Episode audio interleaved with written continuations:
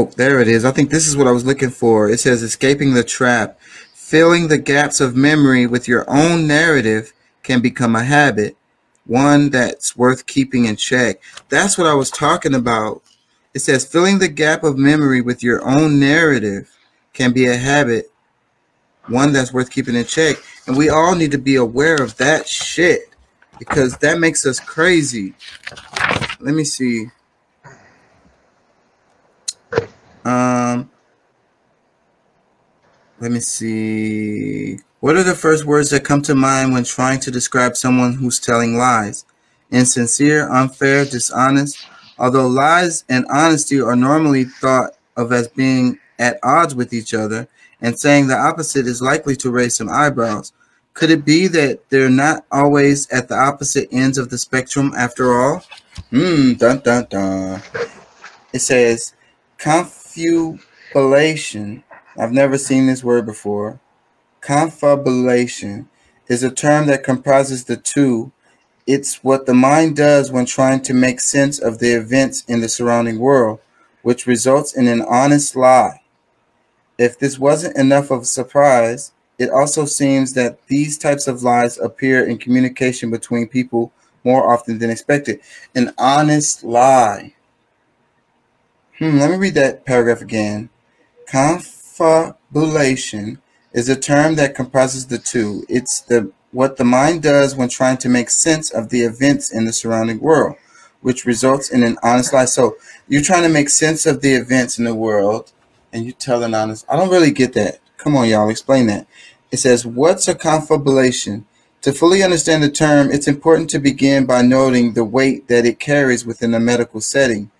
First used as a technical term by the German neurologists Karl Bonhoeffer, Arnold Pick, and Karl Wernicke in early 1900s, a confabulation is used in the context of memory disorders.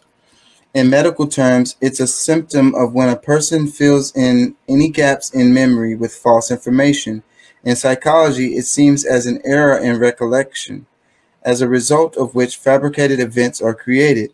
This is different from lying, as a person who confabulates is unaware of that information being false and sincerely believes it's true. Okay, now I understand. So they don't, they're not intentionally lying and like I said, I don't trust my memory. So it's like somebody asks me what happened, and then I try to tell them the story, and then the story is wrong.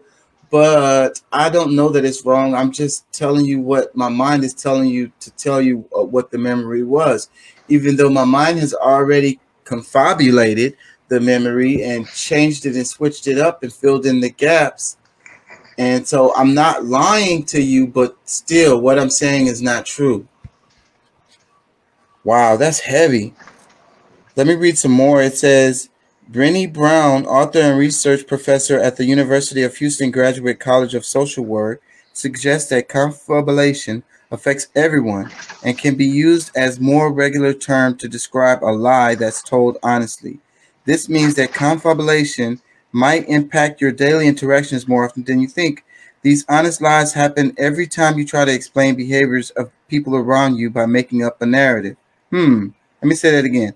These honest lies happen every time you try to explain behaviors of the people around you by making up a narrative. So that sounds like racism a bit. That sounds like um, you know, um, what do they call it? Prejudging people, prejudice.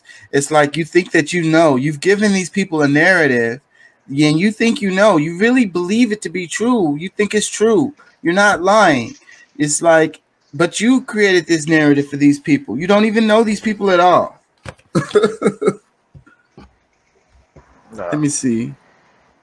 It says, for example, do you remember a time when a co- colleague failed to respond to your morning greeting and you were quick to assume that it was because they didn't like you? Or an occasion when you were interrupted during a meeting and you told yourself it was because your ideas weren't good enough? Perhaps a neighbor didn't even look at you when crossing paths and you were convinced it was because of that loud music you were playing that night before. All of these are examples of confabulations. You honestly believed all these explanations to be true when you were telling them to yourself or others, however, they were most likely lies. The colleague was daydreaming about the first cup of morning coffee Your contribution during the meeting sparked a brilliant follow up idea, and the neighbor was rushing to get home on time and didn't notice anyone. Confabulations outside of its medical meaning can often be influenced by the psychological bias called a confirmation trap. In simple terms, this is one of the games that the mind plays when it looks for evidence to confirm existing beliefs or views instead of seeking reasons why they might be wrong. This bias is so strong that it can make you focus only on the evidence that reinforces these existing beliefs, blocking out anything that denies them without you even realizing that something is being overlooked. Research shows that even when the counter evidence is pointing out, a confirmation trap can make it very hard to change your opinion. I think this is what's happening, and this is very, very. I'm so glad I read this. Let me read this paragraph that I just read one more time because they just said some shit right here. One more time. In simple terms, this is one of the games that the mind plays when it looks for evidence to confirm existing beliefs or views instead of seeking reasons why they may why they might be wrong. Why? You might be wrong. Like the person like me. What i'm thinking like i might be wrong about this but you, this is a mind trap to keep you from going down that road. It says um, in simple terms, this is one of the games that the mind plays when it looks for evidence to confirm existing beliefs or views instead of seeking reasons why they might be wrong. This bias is so strong that it can make your focus only on the evidence that reinforces the existing belief. So you only want to hear it's like our bubble, our algorithm that we live in, our yes men that that tells us what we want to hear. We only want to hear the stuff that we already believe to be true.